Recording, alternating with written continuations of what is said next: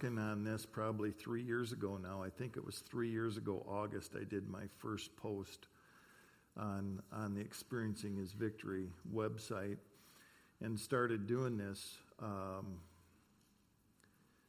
one of the things that the Lord kept having come to my mind was life as God intends it to be. Because He has an intention for our life.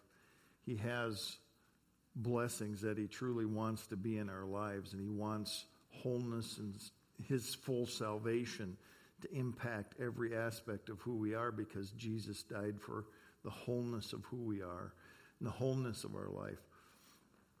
Now, here's the thing. In um, Genesis chapter 1, verse 32, when God created everything, he said it was very good. That was his assessment. that when he created after the six days of creation, it was very good. And so that meant things were going exactly the way he wanted, things were just perfect, and they were fantastic. But then we know if we read past Genesis chapter 1 and go to Genesis chapter 3 that uh, Adam and Eve decided to sin against God. They chose something that brought really a death and destruction to the world. It just brought chaos and all the stuff that we see are negative and evil. All of those things came through the fall. And so it's it's the destructiveness of that fall. But the great news and the good news that we have is that Jesus Christ has come to redeem us from the curse, to change things that that were once God's beautiful plan and that was distorted by sin, he came to restore those things and to bring back life and to bring it abundantly. And we're not going to see the fullness of this until he comes and returns again and there's a new heaven and a new earth. Because the earth that we're living on has been touched and tainted also. And it even talks about in Romans that all creation groans for the coming of the sons of God and and for for the time when the Lord returns and it's, it's going to be a wonderful thing. But in, in the meanwhile, there's life as God intends it to be. And I know that I'm not even going to, I'm, I'm just going to be touching the tip of the iceberg because there's no way. If you talked about everything that the Lord has available for us and what He has planned for us and what He has, yeah, there wouldn't be enough time in many, many, many, many, many sermons. And uh, so that's for sure. But I, I just want to go back into the garden and I want to look at what happened before the fall. And I want to see some of the things that God wants and desires, life as He really intends it to be, because I think that's really important. So, the very first thing is that God created you to have life makes sense. Life as God intended to be. But listen to what it says in, in um, verse 7 of chapter 2. It says, The Lord God formed man of dust from the ground, and he breathed into his nostrils the breath of life, and man became a living being. It's amazing how, you know, the scientists tell us how, how we're made of all mostly water and then there's chemicals and different things, dust, I guess, because that's what we were made out of uh, and created. But when God breathed, He gave life, and man became a living being. And so there's that's what He wants us to have is His life. And so I was thinking about when Jesus came, you know, the, the, the fall brought about a separation from God, which is actual death. It's a spiritual death. We're separated from God. We're cut off from Him and the relationship that He desires to have with us because of sin. And then it brought physical death upon us. And so, one of the things that Jesus came, he said in John 10 10, you know, the thief comes only to steal, kill, and destroy. I came that they may have life and have it abundantly. So, Jesus came to restore life in us. One of the ways that he talked about that, I don't have this scripture up there, but one of the things he talked about in John chapter 3 was he told Nicodemus, Don't you know you need to be born again? And he goes, What? Can I be born a second time? into my, you know, go into my mother's womb a second time because he didn't understand that he, he was talking about a spiritual rebirth where a dead spirit would now not, born again means brand new creation that takes place within our hearts. And so it talks about that in 2 Corinthians 5:17 that if anyone is in Christ, he is a new creature. The old things passed away, and behold, new things have come. And when this, when this passage says that we're new creatures, that means something created afresh and anew. So our bodies weren't recreated, our souls weren't recreated, but what was recreated in us is our spirit. God made us brand new. There's new life that we have. We have life in Jesus, and we have life that we didn't have prior to coming to Him and responding to Him. So He's done a work in us. And then this is what it says Jesus, as He was praying in the garden, He says, This is eternal life that they may know you. He's praying to the Father. So he's speaking, Jesus is speaking to the Father. He says, This is eternal life, that they may know you, the only true God, and Jesus Christ, whom you've sent. And so he's talking here about this relationship and talking about eternal life is actually in, in the person of God and Jesus Christ. Just as God originally breathed life into man through Jesus Christ, our spirit comes alive and we have a brand new relationship with God and it opens the doors for us to walk. So, one of the things that God wants us to experience is life as He considers it to be, which He considers it to be an abundant life. I came that they may have life and life more abundant. And so that really becomes important that Jesus is the one who is giving us a picture of what what he wants life to be. And that really becomes important in my mind because the life that we live, man, we're, we're experiencing stuff God never wanted us to experience. We're experiencing many uh, things that, that weren't part of His plan for our lives. And so that's really important to understand. So, second thing is with this idea of the garden is that God created you in the image, in his image. So you he created you in his image. I don't know why I wrote that. God created you in the image of God. It's kind of weird. Should be his image, but oh well. Get the point, I think. And so when we go to Genesis chapter 1 verse 26, it says then God said, let us make man in our image, according to our likeness. Let them rule over the fish of the sea and over the earth and over every creeping thing that creeps on the earth. And so God created man in his own image. In the image of God, he created him male and female. He created them. So there's this this thing where God says, Well, I, I, want them to have life, but I want them to be like me. I'm creating them in my image. Now, we know that we're not an exact representation of who God is because God doesn't. He doesn't have a body. The Father is a spirit, and we know that. And Jesus said, We worship the Father in spirit and truth. So when he's saying his, his image in his likeness, it means He's created us to be relational, relational with Him, and relational with one another. He's created us with the ability to choose. He's given us the ability to uh, walk in His ways and all the things that He has. But we're created in the image of God. And here's, here's something um, that I think is really important. You know, as you read through the Bible, when you, when you see the promises that are here, when you see what the Bible says, who it says we are in Christ, that we really grab hold of that. So it's so easy to be shaped by our past, be shaped by how we grew up, be shaped by the events that took place in our lives, and we can, you know, it's it's so easy to say, "Oh yeah, my life was so messed up." You know, how could I ever be what God said I am? And it's really hard for some of us to believe that we're what God says.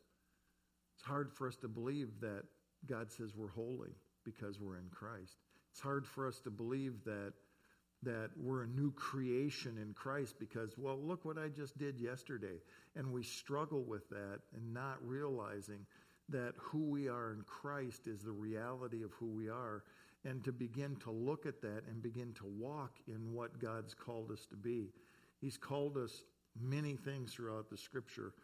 And we could go weeks and weeks just on that, but your past does not define who you are once you come to Christ. All things become new. There's all new possibilities. There are all new ways that we can walk and grow and increase in the Lord and become more and more like Him. And here's, here's what it says here. You know, we're created in the image of God. But in 2 Corinthians chapter 3, verses 17 and 18, it says, But we all with unveiled face, beholding as in a mirror the glory of the Lord, are being transformed into the same image from glory to glory, just as from the Lord the Spirit. So there's this process where as we as we follow God and as we look upon his glory, he changes us and we become more like Jesus. The process, you know, what they call sanctification, the technical term, you know, the theological term of growing and maturing and becoming more and more set apart for God as, as we become more like Him. We get rid of the stuff that hinders us and we, we just become more and more. We're changed into His image because God created us in His image. And the fall messed that up, but Jesus is restoring that. He's, he's bringing us and transforming us by the renewing of our mind, by the healing of our bodies, by the healing of our emotions, by by bringing his peace and his life and his abundance into our life. As we open up to him, we become more like Jesus. And, and I think that we can generally see those changes. The hard thing about change is that we usually think of change like from last week, you know. I thought about doing this last week and I haven't done it yet, but I think we need to really look at our lives in sections of, of, of like six months, of one year, two years, three years, depending on how long we've known the Lord. What has changed in my life? Because I know, I can tell you, I've been saved for 40 years. I've known Jesus for 40 years. I've been walking with Him. And I, you know, I can go through some major times in my life where the Lord has done some work that has changed me and transformed me to be more like Christ. And there's more to be done because, uh, you know, I, I'm not like him in every every facet. You know, sometimes I get grumpy. Sometimes, well, he gets grumpy too, but he probably gets grumpy for the right reasons.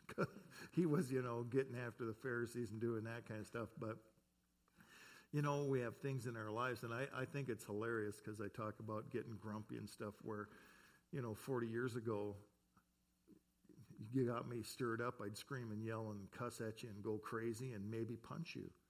And now I talk about being grumpy. So what what a big difference, you know. But if you start looking at your life and seeing this is where I was and look at what he's brought, it just shows that God's at work and he's been at work.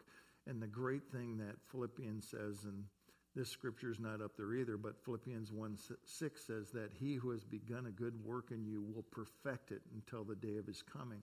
So he's going to just keep working on us and keep changing us and transforming us as we walk in him. When we're in Christ, we're growing, we're increasing, we're becoming more and more like the image of God because we're being restored. And then, of course, when he comes, it says, this is the great part. He says, when we come, we'll, he comes, we'll see him, for we'll be as he is. Isn't that a good one? Whew, that'll be hot. I guarantee you. That'll be a great one. So, what's life as God intends it to be? You know, we looked at this God created you have life, He created you in His image, but He also created us to rule. He created you to rule with Him. And you say, what, what are you talking about, this rule stuff, you know? Because sometimes we think of rulers like dictators and all this stuff. We're doing it under God, and we're we're bringing his kingdom about. We're in part of his kingdom, and he's given us position in his kingdom. Every one of us has more authority than we can ever really begin to know. And I was just thinking, uh, Genesis chapter 1, verse 26. We're going to read it again because we've read the first part of it and or talked about the first part, but in, in verse 26, then God said, Let us make man in our image according to our likeness, and let them rule over the fish of the sea, and over the birds of the sky, over the cattle, over the earth, over every creeping thing that creeps on the earth. And another passage in Genesis chapter 2 says, Over all of everything living thing, everything that's alive, for them to be ruling and reigning over, bringing his authority and his scope into the picture. So God's called us to rule with him, and he wants us to, to stand up in the authority that he's given us. And part of that authority, I like this, is because this is what Jesus is, is doing. He's in the beginning, he's calling his disciples, and he's giving them power and authority to do things. And this this happens to be in Luke 9 1 and he called the twelve together and gave them power and authority over all demons and to heal diseases.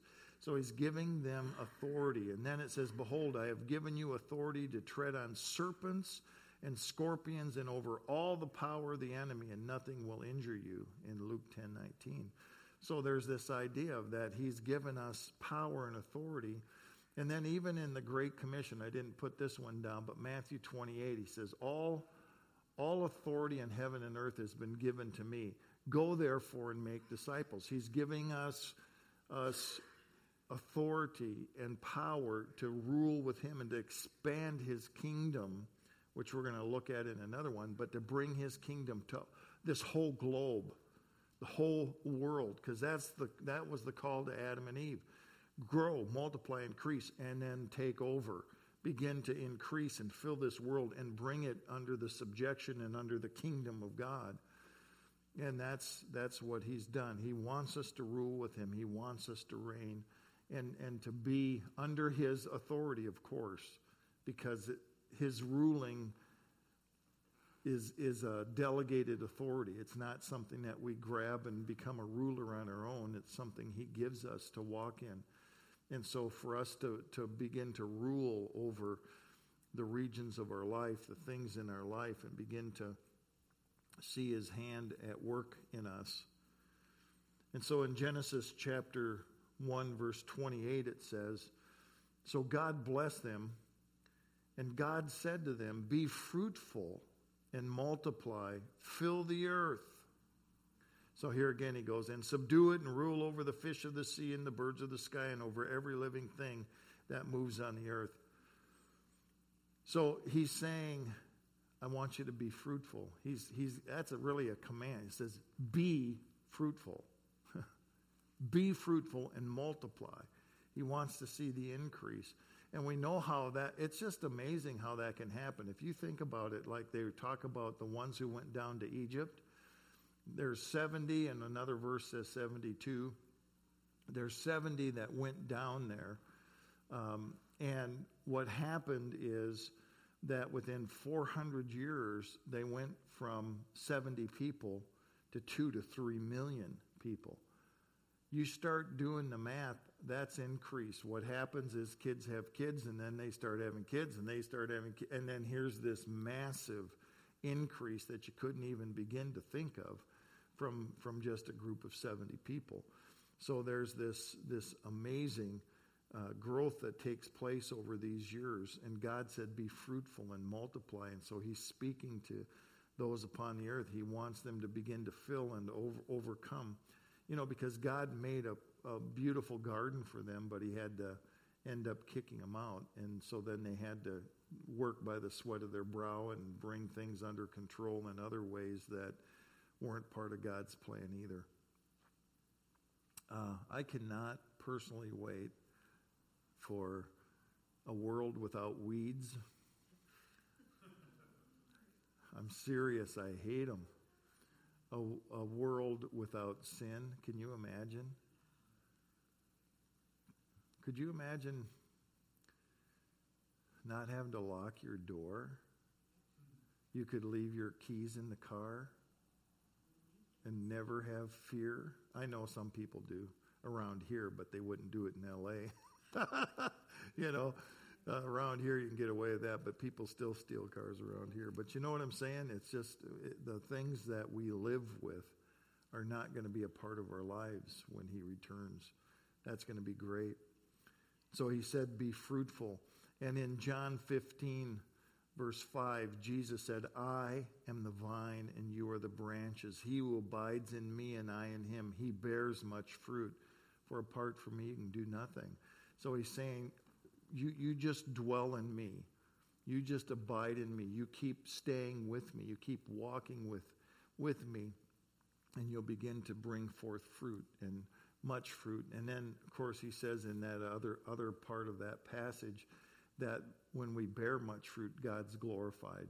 God gets glory from the fruit bearing that we, we do. And so that's an important part of just walking with God as we become more fruitful, as we, we give more and more of ourselves to Him. And that's what He wants us to do, is to be fruitful in, in what we do.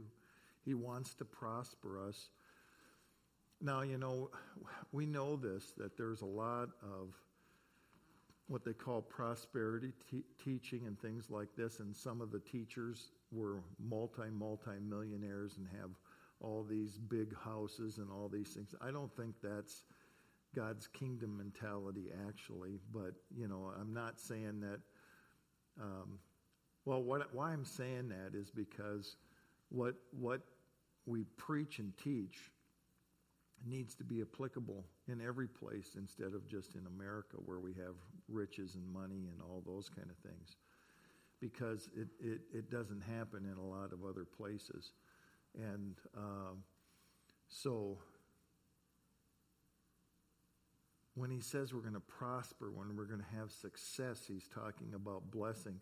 I'm, I'm not against people having money at all. Abraham was a wealthy man, there's no doubt about it. Job was a wealthy man.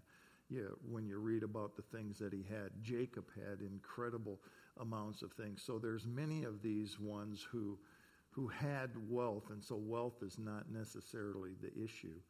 It's always what we do with it and those kind of things. And if we preach a gospel where money comes to us and it's just for us and we store it up, then there's many parables about that kind of stuff. Store up your treasures in heaven, not on the earth. That, you know, and those kind of things. But he wants us to be fruitful. He wants us to have life and life more abundantly. He wants us to experience the fullness of everything that he has. And so that really becomes uh, important. So if we look at this verse 28 again in chapter 1 of Genesis, uh, God's created you to expand his kingdom. So God blessed them. God said to them, Be fruitful and multiply, fill the earth and subdue it, and rule over the fish of the sea, over the birds of the sky, over every living thing that moves on the earth. So again, what, what he's saying, I want you to be fruitful and want you to multiply, but as you multiply, I want you to expand my kingdom, my rule and authority. Now we see, of course, in if we go throughout Genesis, that these guys, you know, they began to, to go together and they went to Babel, right? They, they, they started to build the Tower of Babel. And they built that and they said, Let us gather together. God said, Go go into all the earth. And what they do, they gather together and they said, let's stay here. Let's build this thing. Because if, if we do this, nothing will, God says nothing would be impossible for them because they were all of one heart, one mind, and they were actually opposing the Lord in doing this. That's why He scattered them. Isn't that interesting? He's messed up their language so they couldn't communicate to one another. And they all gathered together according to languages and began to spread out and do the very things that God had asked because they were trying to do it on their own. They were making their own kingdom rather than expanding the kingdom of God and seeking to bring forth His kingdom. But if you think about, like, um, if you think about this, we expand God's kingdom anytime we touch someone in the name of Jesus anytime someone's healed, anytime someone's delivered, anytime someone comes to the Lord, anytime that um, that we bring what God desires. You know, when we're talking about this, a lot of times we think individually, but Jesus wants to impact our culture. He wants to impact uh, the, those around us. He wants to impact our family, and He wants to impact our cities. He wants to impact uh, actually nations, because isn't that what He said? Go make disciples of all nations. God's vision is for nations to be impacted by the gospel for His glory, and that people would would come and do this. But I thought this was really interesting is that that word subdue means it means to to bring it under authority. And we know um, we know that there's a lot of enemy activity, just things of hell that are unleashed in our culture. And one of the ways that we can attack that is through prayer. Another way that we can attack it is if we bring God's life into that situation as far as as trying to change the culture in a good sense of bringing his life and his abundance into situations. So so when I'm talking about life as God intends it to be, I'm talking more more the fullness of it rather than just me, myself, and I. He's, he wants our relationships to be good, our family relationship with our sons and our daughters, our mothers and fathers. He wants those relationships to be restored. He wants, you know, the fullness of his life to come into these situations. So that's important. But in Luke 9 2, remember 9 1, he says, I give you authority to go. And then what he says, in 9 2, he says, And he sent them out to proclaim the kingdom of God and to perform healing. So the first thing he does is he goes, I give you authority. Now go out and begin to expand the kingdom, begin to heal people, begin to see people delivered, begin to see people saved, begin to see lives trained, changed and transformed. And, and so that's what he does. He gives us that, that idea of, of kingdom expansion. Now, this one's pretty interesting. I've thought about this a little bit. If you go to Genesis chapter 2, 25, God created you for innocence. And God's recreated you through Christ for innocence. When, when we come to Jesus, what does He do? We're cleansed. Our sins are forgiven. Our relationship with God is restored. All these things take place. So he wants us to be innocent. And this this verse here in 225 says, "And the man and his wife were both naked and not ashamed." It's really hard. I'm a word person. You guys know this. So I look in dictionaries, I look in all this stuff. It's really hard to find words that that parallel like innocent and stuff like that, like unashamed. They have to say unashamed. Why can't they say or shameless? you know what I'm saying? It's it's like you have to have the thing unashamed or shameless. You have to talk about the negative bad thing in order to describe what you are. It's just weird. But innocent is, a, is really a good one because if, if we're innocent before the Lord, then, but even in the scripture, naked and unashamed, they weren't ashamed. And so there was this innocence that was there, and there was this wonderful, wonderful being just totally innocent before God. There's no guilt, there's no shame, there's nothing. It's just walking with God.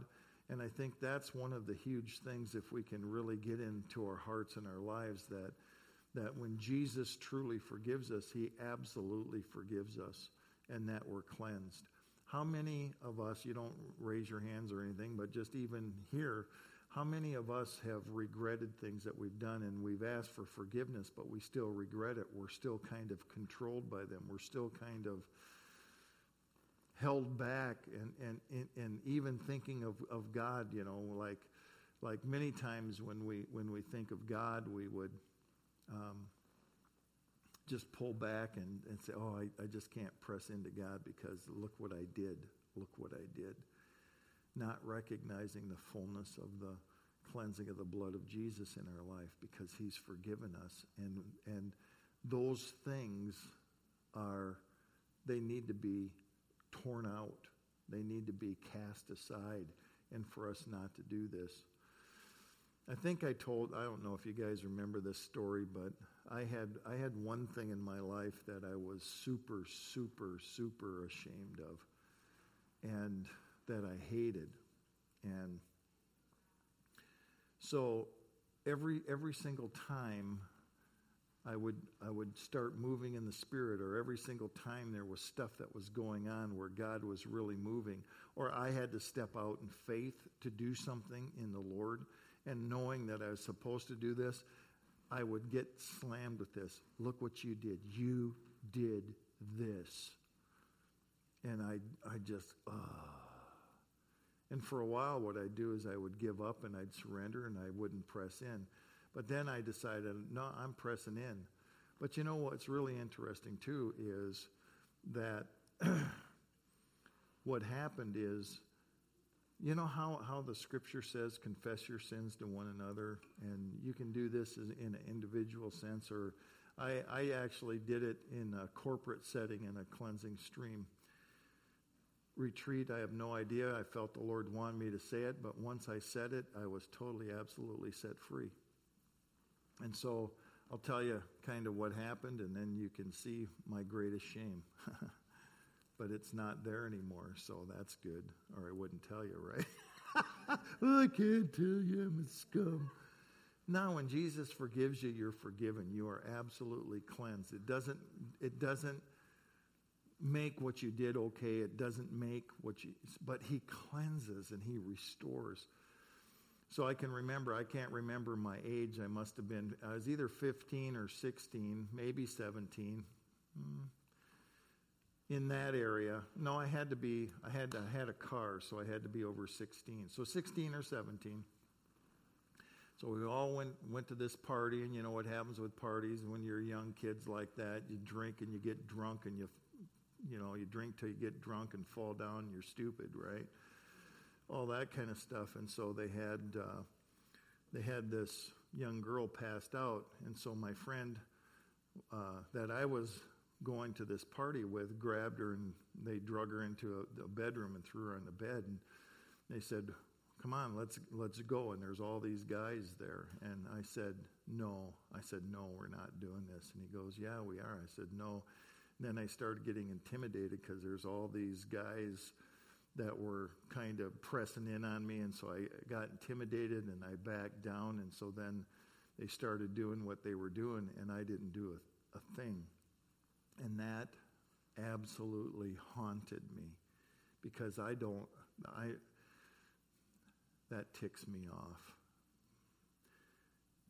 what took place for that poor girl because who knows when she woke up, what in the world? But the thing that haunted me was I didn't stand up. I was a coward.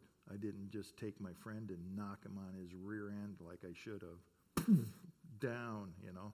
This was in my Henri days, but I guess when there's a whole gang, I didn't know what to do. And so now there's this shame that I carried. And you know, the enemy will absolutely 100% try to keep you from moving ahead in God, making you think you're unworthy for something that Jesus Christ already cleansed you from.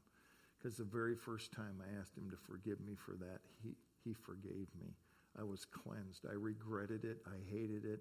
I didn't want anything to do with it. But then the enemy keeps pressing us down, keeps stopping us from moving ahead in confidence. That's what I'm talking about when I'm talking about innocence. To be before the Lord, naked and unashamed, where you can say, Here I am, this is me. God, I can look. I can't see you, obviously, unless He gives us a vision or something, but we'll never see Him directly right now. Every vision you see is surrounded in light and glory and splendor. But there's a day where we'll see him face to face because we're going to dwell in the midst with him. But there's this, this whole idea of, of, of being innocent and be able to say, God, here I am, and not have anything because of what Jesus has done. because of his cleansing, because of his forgiveness, because of his freedom, because of what he desires for us to walk in. He declares us righteous. Righteous is not guilty. And even not guilty, isn't that a negative thing? Not guilty. But innocence is what he's created us for.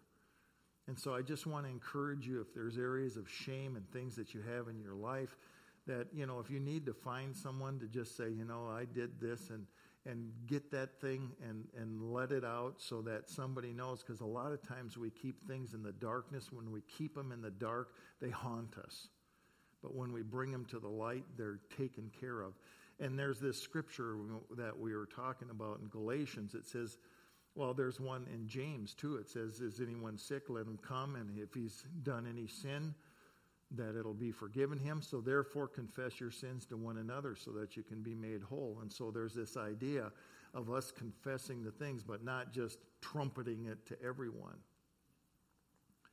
but to, to, to one another and, and to allow that to hold to be broken so we can be free to walk forth in the power of God. So here's the longer scripture. God created us for innocence. Listen to this. This is so cool. First part's not good, but the second part is great because this is the first part's what I was talking about, how I used to live. It says, uh, Paul saying, So I say this and affirm together with the Lord that you no longer walk as the Gentiles also walk in the futility of their mind, being darkened in their understanding, excluded from the life of God because of the ignorance that's in them because of the hardness of their heart. And they, having been callous, have given themselves over to sensuality and the practice of every kind of impurity and greediness. Now, here's where it switches. But you did not learn Christ this way. If indeed you have heard him and you have been taught by him, just as truth is in Jesus, that in reference to your former manner of life, you lay aside the old self, which is being corrupted in accordance with lusts and deceit, and that you, being renewed in the spirit of your mind, put on the new self. Look, listen to this, which in the likeness of God has been created in righteousness, holiness, and truth. Like the image of God. So he's saying, put on the new self. You're a new creature in Christ. So no longer be clothed with the stuff from the past. Get rid of this stuff. Get rid of the old junk and put on this new man. Put on this new uh, covering, which is in the likeness of God, created in righteousness, holiness, and truth and that he gives us this opportunity. He says, You're not who you used to be. You used to be this once, but you're not any longer because now you're in Christ. And when you're in Christ, you're new, you're a new creation. Now, this is another interesting one, and, and I don't have any proof for this, so I'll just tell you this right off the bat. Um, there might be some somewhere, but God created you to carry his glory. I think that's easy to see, you know, Moses and all this stuff. But what I'm doing is I'm looking at the same verse. They were naked and unashamed. They were naked and unashamed. It's my personal belief because I've done a bunch of word studies and I've studied this stuff out, is that the opposite of shame is glory, God's glory. And I believe and other people have said this too, but I believe they were covered with the glory of the Lord, and so that's why they could be naked and unashamed, because they had His glory. And then when they sinned and they went against God, shame instantly. The second that they ate, they knew that they were naked and they were ashamed and they tried to cover themselves. Instantly. And then they were fearful and ashamed because when God came in the garden, they ran and they tried to hide from the presence of the Lord. And so the thing that I'm thinking is that is that we're we're to be carriers of the glory of God. We're to be ones that that that walk in have you have you ever been in the presence of someone who has like major authority and you know it? They just walk in the room and you know that's a person of authority. I've seen it in uh, political leaders, I've seen it in military leaders. They don't have to say a word, they just walk in. And you know.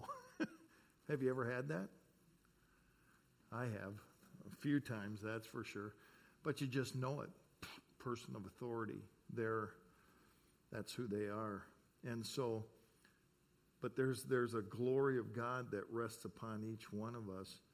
And that, you know, the glory is his, is his um, manifest presence. Just his presence upon us because it can impact people. And then the last thing I want to talk about is comes from Genesis 3 8. God created you to be in his presence. God created you to be in his presence. And the reason I know that is it's all throughout the Bible. but it's also here in Genesis chapter 3. It says, um, verse 8 then they heard, you know, this is after Adam and Eve sinned. Then they heard the sound of the Lord God walking in the garden in the cool of the day. And the man and his wife hid themselves from the presence of the Lord among the trees of the garden. And so here's the idea, and we have this understanding is that is that it says the presence of the Lord came into the garden and they they sensed it and ran and they hid. We don't, it says he was walking, but it says his presence is really what it was. The presence of God, however he manifested himself.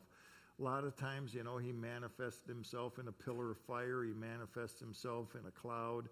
Uh, so that he covers up his face so that they don't see him face to face so they won't die all those kind of things but god god created us for his presence to be with him to be in relationship with him and I think that's the key factor. And if we go back to the uh, first two things that we said, is that He's given us what? Life. God created us to have life. He also created us in His image. And so, do you remember what it says? Life is this is this is eternal life, that you know the Father and His Son, Jesus Christ. So again, this is talking about relationship. And the image of God we see in the Trinity as the Father, Son, and Holy Spirit absolutely united. There's, there's no variation or shadow between any of, of them. They fully give themselves to one another, fully love one another, and then call us into that relationship and make us in his image. You know that Adam wasn't just by himself. He was for a little while, but God said it's not good for man to be alone. Why? Because there needed to be more. There had to be relationship. And that's why God created Eve. And he goes, ah, bone of my bone, flesh of my flesh. And then out of that union, they created children, which brings greater increase in those things. So there's this relationship that's taking place, there's this relationship that's happening. And I, I like this. Uh, Hebrews 4, verse, uh, verses 16.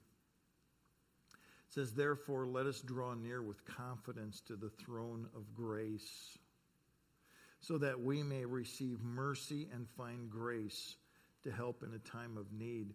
So, the whole point of this passage in Hebrews 4 is that it, it, it, talks about before that that Jesus is tempted in every way like we are, yet without sin. It says, Therefore, when, when, we're, when we're needing help to run to God, to run straight into the throne room of grace so that we can receive His mercy and His grace. And grace, grace is God's power. That's what it is. You know, some, some just look at the fact, oh, grace is God's unmerited favor. There's truth in that.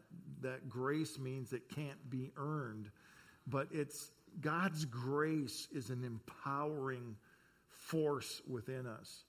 When He gives us grace, that means we have the ability to do something. We have the strength and actually can do what we need to do. And so it's not just, you know, unmerited favor. I'm just going to favor you. He's going to give us ability. Grace is God's power in our life. So he says, You come near. I'll give you mercy. I'll, I'll give it to you. I'll, I'll, I'm, I'm merciful and I'm gracious. So that's powerful. And then here's the one that's really great and uh, comes out of Revelation 21. When you get to the very end of the book of Revelation, it shows the new heavens and the new earth, and we begin to see what God's plan is all along. Now, I'm not sure how this is ever, I don't know. I don't know how it's ever come about so strongly because peop, all people talk about is going to heaven all the time. We're going to go to heaven, go, going to go to heaven, going to go to heaven. Well, there's going to be a new heavens and a new earth. You're going to live on the earth. We're not going to live in heaven. I mean, we'll be in heaven till he comes, right? Be absent from the bodies to be present with the Lord. But God's plan was to put man on earth, and his plan, as he re- recreates the new heavens and the new earth, that untainted by sin. Remember, it says the, there's going to be a fire. It's going to burn up the old heaven and earth, and it's going to release a new heaven and earth. And so here's what it says it says uh, in verse 1 of chapter 21 Then I saw a new heaven and a new earth. For the first heaven and the first earth passed away. Peter tells us that's through fire. And there was no longer any sea. And I saw the holy city, the new Jerusalem, coming down out of heaven from God, made ready as a bride adorned for her husband. And I heard a loud voice from the throne saying, Behold, the tabernacle of God is among men. He will dwell among them. They shall be his people, and God himself will be among him, and he will wipe away every tear from their eyes. There will no longer be any death. There will no longer be any mourning or crying or pain because the first things have passed away. So, what does it say? God is going to dwell on this earth in the midst of his people. And you know what? We're going to be able to look at him and see him because we have resurrected bodies. We're going to be able to see with our own eyes because we have a body that's untainted by sin. We have a body that's created. Remember how it says we have a perishable body but we're going to be given an imperishable body, one that cannot rot away or die. So we'll begin to live in this new heaven and new earth with God dwelling in the midst of his people because that's how it was even in the book of Genesis. God came into the garden, and same here. God comes into the world and dwells among us. So, life as God intends it to be, man. He's got good stuff for us. And I think, uh, I think we're on a road to contend and to believe for God, to just do what he, what he wants to do, to believe and to press in. So I just, you know, I want you, anytime you read the Bible,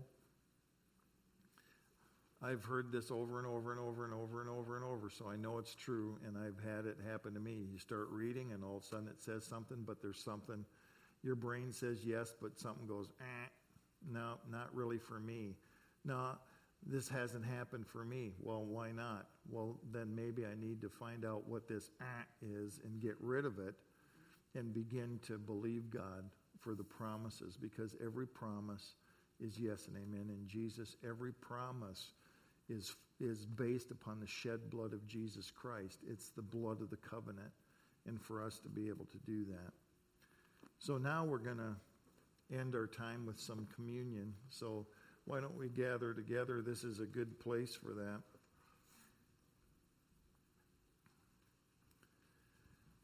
Good, good place for us to do it.